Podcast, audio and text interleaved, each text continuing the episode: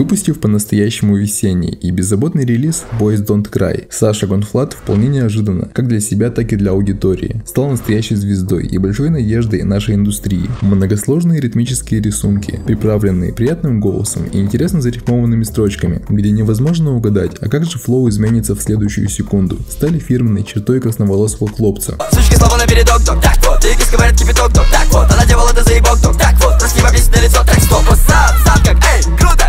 сезон охоты на удок, Курю морковь, точу зубы, яу У меня жжет базуки Как говорится, куй железо пока горячо. И стоило ожидать, что переживающий лучший период в карьере музыкант Не собирается останавливаться И в середине недели порадовал нас релизом Super Chewits Где первая же песня задает настроение для всего релиза Погружая нас в швепсовый вайп Саши. Мое внимание привлек трек «Сахарный человек». Сахарный человек я потерял свое сердце за голубую монету. Разукрась цветами неба Среди парада планет. Мне будет лучше, наверное Капля дождя против ветра станет потоком мгновенно. Не только своим названием, но и тем, что работа была давно анонсирована. Послушав ее, я связался с одним из создателей трека и записал мини-интервью, в котором мы обсудили некоторые моменты касаемо создания песни. Поэтому, если вам интересна правдивая история трека «Сахарный человек», где вы узнаете интересную инфу, то не переключайтесь и поехали. Впервые отрывок трека «Сахарный человек» засветился на шоу Фиша. Узнать за 10 секунд лучше, наверное Капля дождя против ветра станет потоком мгновенно От того же этаж касаемо самой песни был довольно большим. Позавчера записал такой трек, там почти нет мелодии в бите, и я вытянул вокалом, как э, Дианджело. Слышали Дианджело? Он поет аккордами. Это же просто пиздец как круто, никто так еще не делал вроде бы, а я сделал, потом покажу вам. Плюс сам Саня в социальных сетях делился мнением об этой песне, чем подогревал интерес все больше и больше. Хм, и раз такое дело, я связался с битмейкером Сахарного Человека, где узнал, почему почти нет мелодии и чья это задумка. Откуда сэмпл и еще много чего интересного. Слушаем. Откуда взят сэмпл для этого трека или мелодия с нуля? А, это мелодия с нуля. Саня в шоу для афиши сказал, что в бите почти нет мелодии. Это твоя задумка или его? Именно по тексту задумка его, а по минусу получается моя. Какая была твоя реакция, когда ты услышал трек на афише? А, ну, я офигел. То есть э, он буквально там в кратчайшие сроки написал текст, записался уже, предоставил снипет для афиши, там примерно где-то 2-3 недельки после того, как я ему скинул бит, уже все было готово. Я увидел этот snippet, я написал Cakeboy ю по поводу этого трека, ну, там, поинтересовался, что там да как. А, он мне скинул трек послушать, там был один part первый вместе с куплетом. И изначально, по словам Cakeboy я, данный трек планировался feat ом, и feat намечался с ЛСП, но э, вскоре после переговоров там, возможно, и так далее, ЛСП отказался от фита, и трек получился сольным, Саня дописал э, второй куплет. Сколько ушло на написание бита? В какой программе ты его делал, и можешь ли ты показать, как он выглядит изнутри?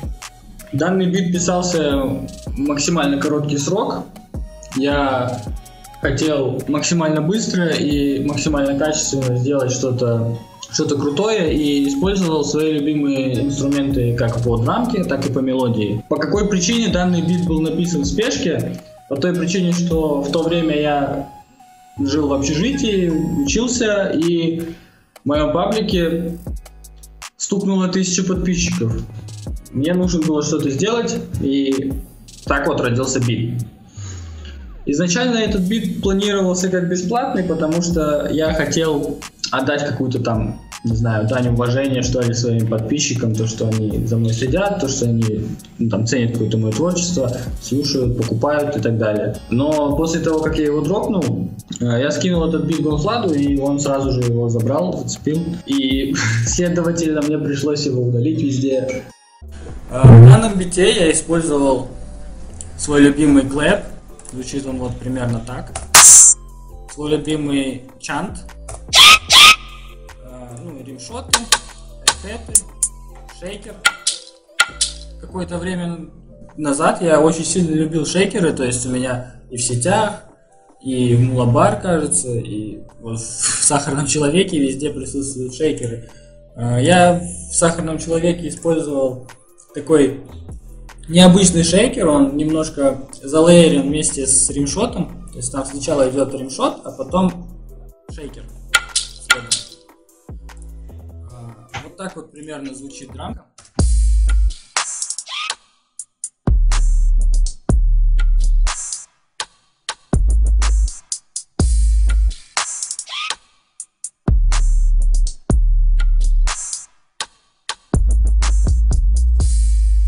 То есть максимально все минималистично, максимально все просто.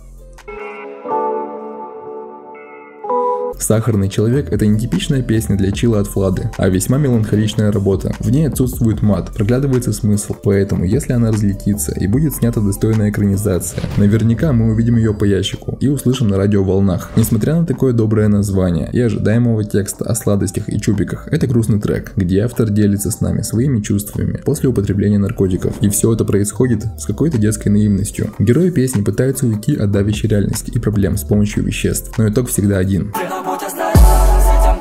Хотя пофиг, никого не слушай Сладости могут забрать твои зубы Но всерьез хотят забрать лишь душу. Данный припев. Сахарный человек Я потерял свое сердце За голубую монету.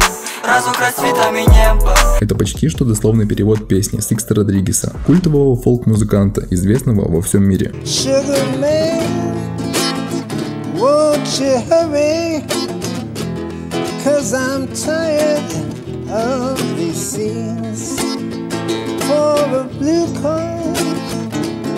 should bring back.